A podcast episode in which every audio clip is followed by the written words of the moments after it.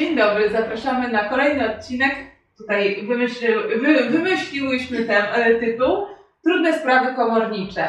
E, I oczywiście wspierać nas będą w tych trudnych sprawach komorniczych Agnieszka i Ania, które są e, członkiniami zespołu medialnego utworzonego przy Izbie Komorniczej w Warszawie. No i Wader oczywiście. No i tak, A przepraszam, no i Wader, który nas Bez tutaj niego by pilnuje. tutaj nic się nie wydarzyło. Nie, nie, nie, to on generalnie jest Inicjatorem. Tak, w sumie zastanawiałam się przez chwilę, jaką bym mu tutaj rolę przykleić i... Gwiazdy. No dobra, Wisienką na torcie. król ciszy. Nie wiem, czy znacie taką zabawę. Dzieci tak, mają w przedszkolu. Panie w przedszkolu, jak chcą dzieci uciszyć, to bawią się z dziećmi w króla ciszy. Wiecie, na czym to polega? Oczywiście, że wiele, bo zawsze przykrywałam, naprawdę. Mogę się domyślić. O, dobra, Ania, to powiemy ci. To, to znaczy, że tak. Wszyscy mają być cicho i ten, kto wytrzyma najdłużej cicho, ten wygrywa. Wspaniała zabawa. Prawda? Zapamiętam. Przy okazji 26 dzieci na, na sali to długo nie trwa ta zabawa. Dobrze, ale wracając do tematu, do tematów komorniczych. Dziewczyny, przejdźmy do działu, który ma nam na celu rozjaśnić sytuację, jak wyjść z postępowania komorniczego z obydwu stron. Czyli ja jako wierzyciel chcę e, zakończyć postępowanie u komornika, to co ja mam zrobić? Składasz wniosek. Po prostu. Taki zwykły, odręcznie napisany. Dokładnie tak. Jedno zdanie. Wnoszę o umorzenie egze- e, postępowania egzekucyjnego. Nie musisz go tak naprawdę nawet uzasadniać, ponieważ e, postępowanie egzekucyjne opłata nie będzie Cię obciążała, ona zawsze obciąża dłużnika. Mhm. A jak to właśnie wygląda od strony dłużnika, jeśli on chciałby e, wyjść z prowadzenia e, postępowania komorniczego? No to jest nieco bardziej skomplikowane, Mhm. ponieważ e, jak wszyscy wiemy, no to wierzyciel jest dysponentem postępowania i to on decyduje, jak to postępowanie ma przebiegać, e, z czego możemy egzekwować, e, etc. Chociaż w przypadku alimentów to szukamy tego majątku z urzędu, tak? E, Natomiast jeżeli to dłużnik chce pozbyć się, mówiąc kolokwialnie, Mhm. komornika, e, ma kilka opcji. E, Pierwsza jest taka, że może złożyć depozyt do sądu w wysokości 6-miesięcznych e, rat bieżących, alimentacyjnych. Wtedy takie postępowanie zostaje zawieszone, my nie dokonujemy nowych potrąceń. Mhm. W tym czasie powinien spłacać bezpośrednio do wierzyciela te wszystkie należności.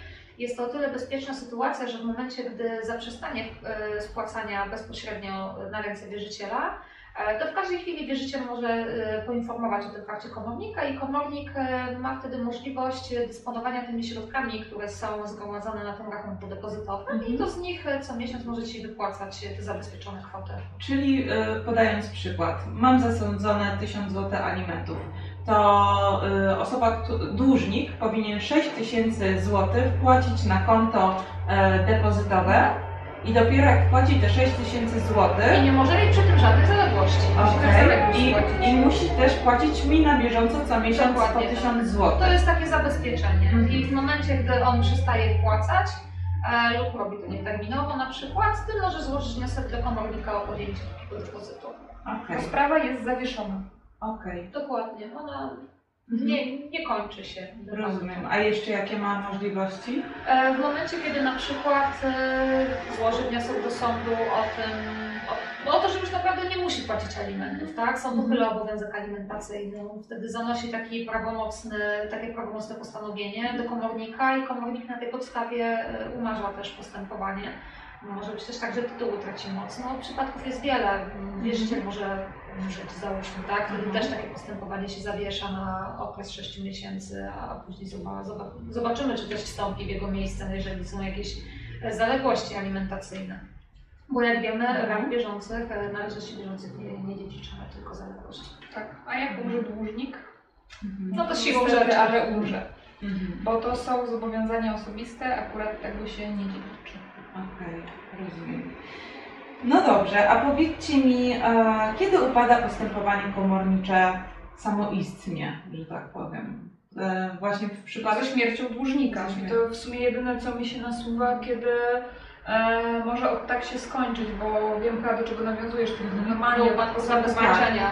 e, cywilnym, no to masz tak, że możesz umorzyć choćby na bezczynność wierzyciela, tak? Tutaj czegoś takiego nie ma. Nie ma też umorzenia na bezskuteczność. Tak. Jeżeli alimenty Tak. są bezskuteczne nawet 10 lat, my nie możemy z tego powodu umorzyć egzekucji. Dokładnie. Mhm. Okej. E, A co z kosztami? No bo to wszystko na przestrzeni tych całych postępowań są koszty. Kto te koszty ponosi? Czy tymi kosztami można się przerzucać? Czy te koszty można umorzyć w jakiś sposób?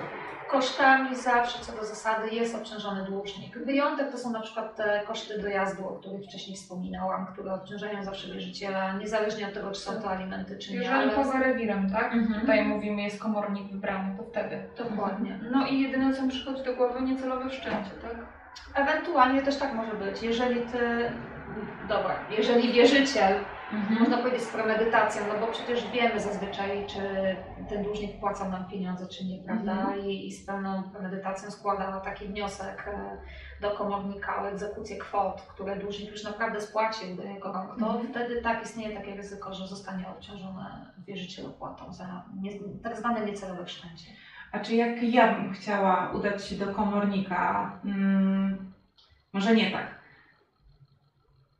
Mnie, ja bym była dłużnikiem, ale nie miałabym pieniędzy, wpłacałabym tobie na, na alimenty w wysokości 1000 zł, no tych opłat dla komornika przypuśćmy jest 200 zł, ale nie stać mnie już na te 200 zł. Czy ja mam prawo, jest możliwość wnoszenia do komornika o zdjęcie ze mnie tych kosztów komorniczych, czy nie? Wiesz co, e, w trakcie postępowania to tak nie działa. W pierwszej Mhm. kolejności zawsze pokrywane są koszty, czyli na przykład korespondencja, jakieś Mhm. koszty zapytań.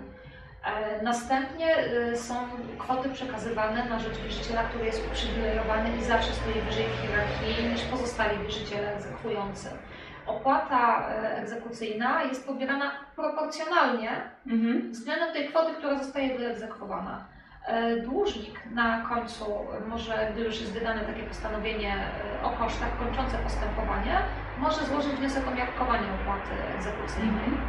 To w zasadzie chyba jedyna możliwość. I tak z praktyki to chyba tylko przy wniosku o umorzeniu na wniosek, tak? Mhm. Kiedy Tak, e, dłużnik jednorazowo ma tą większą kwotę do zapłaty, bo 5% od zaległości, plus jeżeli jest nie tylko egzekwowana zaległość, ale rata bieżąca, to jeszcze się dolicza dwunastokrotność raty bieżącej, tak? Mhm. E, no to wtedy z, z praktyki faktycznie zdarzają się te wnioski o obniżenie, o miarkowanie tej opłaty, no bo to czasami, szczególnie przy dużej zaległości, wyskakuje Albo dość po duża prostu kwota do zapłaty tak, e, dla komornika. A tak w toku postępowania, jeżeli są to czy wpłaty dobrowolne, czy potrącenia z, nie wiem, ze świadczenia z ZUS-u, z wynagrodzenia, z rachunku, nieważne. Po prostu opłata jest pobierana proporcjonalnie. Mhm, Okej. A powiedzcie mi tak ze swojego doświadczenia, jeszcze jakieś Wam się tutaj nasuwają mm, rzeczy związane z wyjściem z postępowania od komornika, coś istotnego, co mo- moglibyśmy przekazać? Najlepiej ze sobą rozmawiać, Mhm. Mimo wszystko. dążyć do porozumienia Mhm. i nie dopuszczać do tego, żeby sprawa znalazła się u komornika. Dużo osób, myślę, Ania, chciałoby w ten sposób. Najgorsze, co może być, to kiedy są e, dwa obozy i jeden chce się dogadać, a drugi dogadać się nie chce.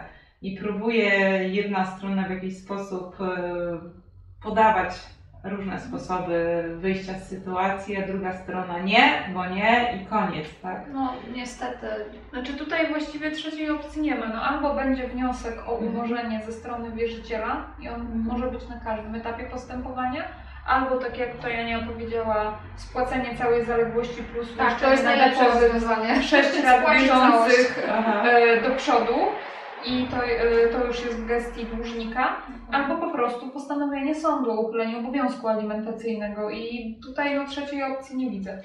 Teraz jeszcze tak mi przyszło do głowy pytanie, być może komuś się przyda ta odpowiedź. Mamy dziecko, jest niepełnoletnie, ma 17 lat.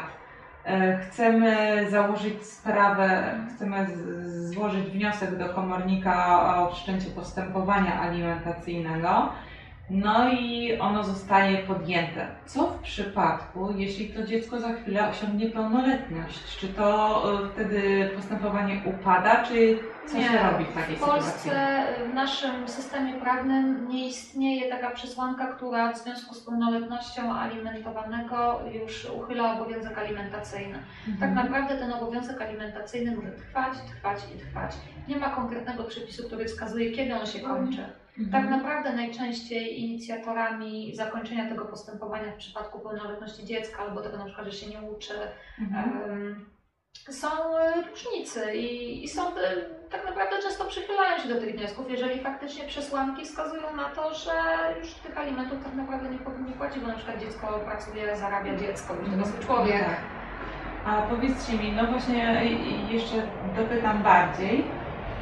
E, przychodzę do Was, mam, e, jestem matką ze swoim właśnie dzieckiem, które ma 18 lat, jutro kończy. Czy ja ma, muszę Was poinformować, że w tym momencie ja już nie jestem pełnomocnikiem dziecka i dziecko samo będzie egzekwować, e, znaczy będzie widnieć jako wierzyciel tych alimentów, czy E, mamy drugą opcję. Dziecko e, musi napisać mi pełnomocnictwo, które muszę Wam dostarczyć, żebym to ja nadal widniała jako wierzyciel tych pieniędzy dla dziecka.